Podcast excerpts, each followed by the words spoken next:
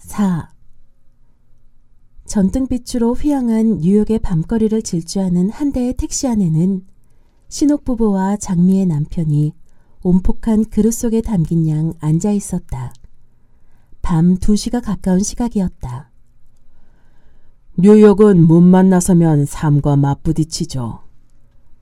장미의 남편이 말했다. 그는 오른쪽 창가에 앉아 있고 왼쪽 창가에는 신옥이 있었다. 그들 사이에는 신옥의 남편이 호송되는 죄수인 듯 옹성거리고 끼어 있었다. 그는 자느라고 국수도 못 먹었다. 신옥과 장미 부부가 몇 번 깨우려 했으나 발질과 손질을 아울러 하며 그는 깨기를 한사코 거부했었다. 택시는 헤드라이트 불빛을 앞으로 쏘아 부으며 59번가에 있는 신옥 부부가 잡아놓은 조그만 호텔로 가고 있는 중이었다. 타임스 스퀘어에 현란히 돌아가는 전광판들이 다가왔다가는 뒤로 물러섰다.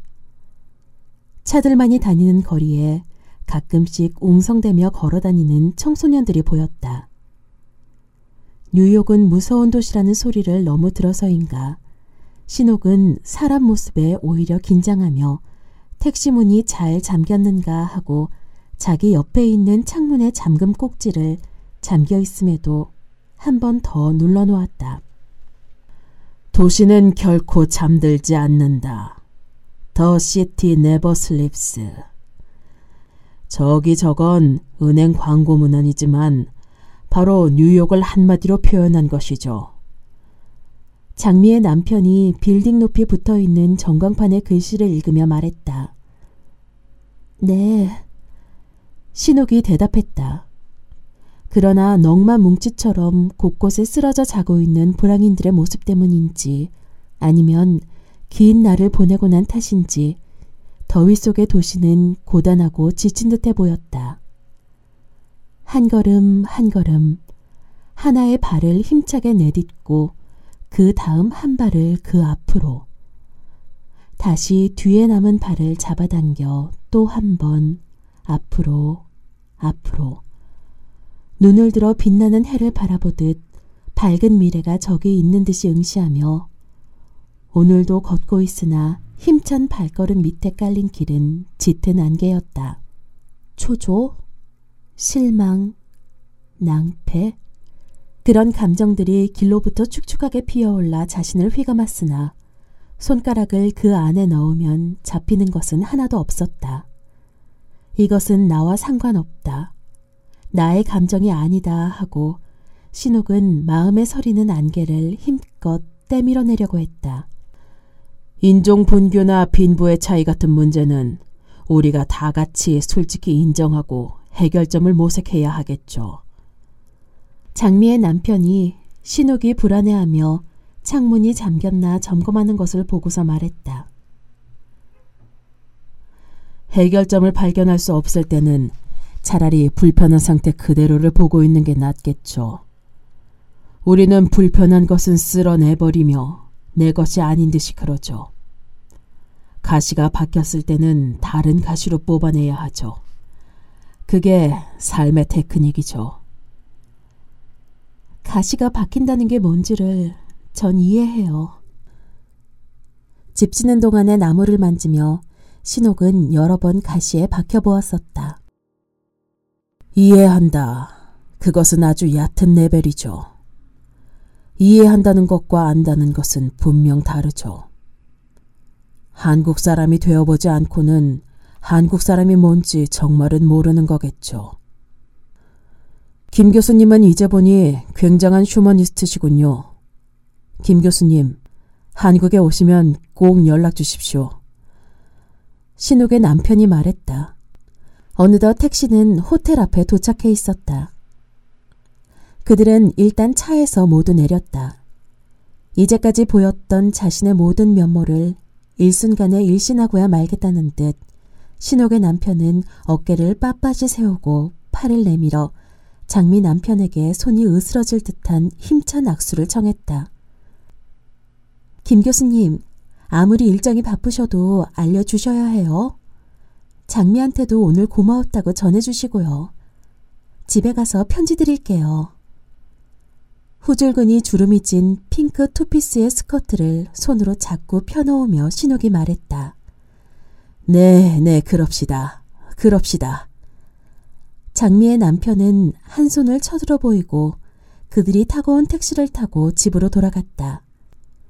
뉴욕에서의 만남은 그날로 끝인 듯 큰 작별을 고하고 헤어졌으나 그들은 신혼부부가 귀국하기로 한 8월 4일 아침에 다시 한 번 더 만나게 되었다.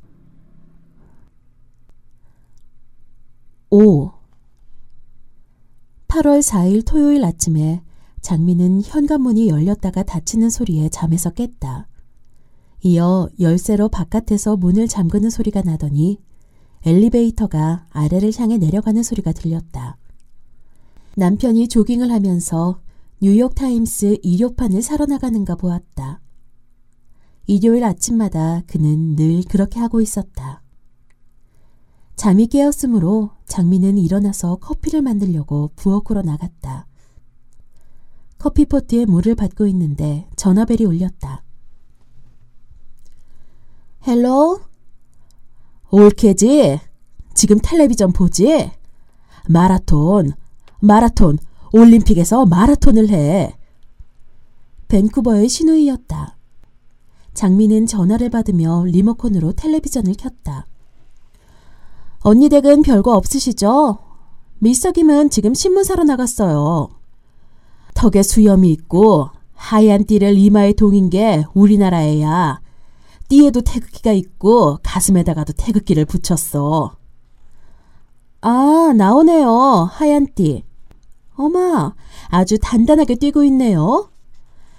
전화 걸기를 잘했네. 난 이것들이 보고 있겠거니 하면서도 그냥 한번 걸어본 건데. 올케는 그럼 손기정 나오는 거 놓쳤어. 일제시대에 일장기 달고 뛰던 거랑 서울 올림픽에 봉화 들고 뛰던 거 해주는데 얼마나 멋있었다고. 언니, 어머, 이북 선수도 있나 봐요.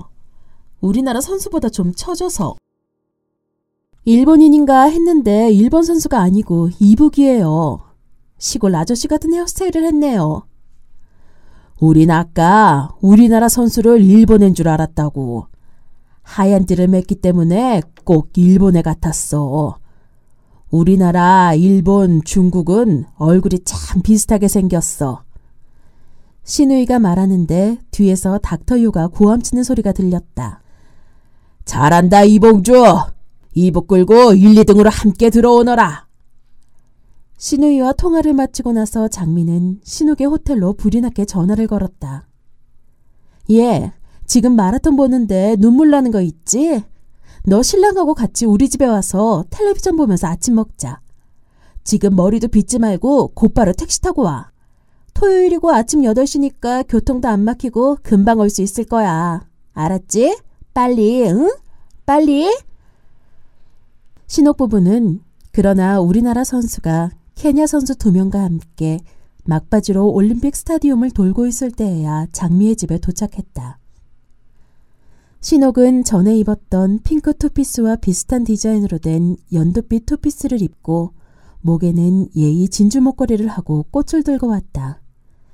신옥의 남편도 넥타이에 회색 양복을 단정하게 입고 있었다. 야, 봉주야, 처지지 마라.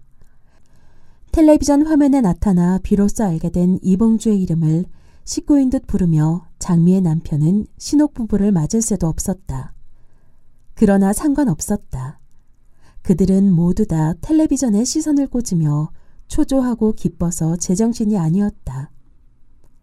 모든 세상은 여기 있는 텔레비전 스크린 안에서 끝나는 것 같았다.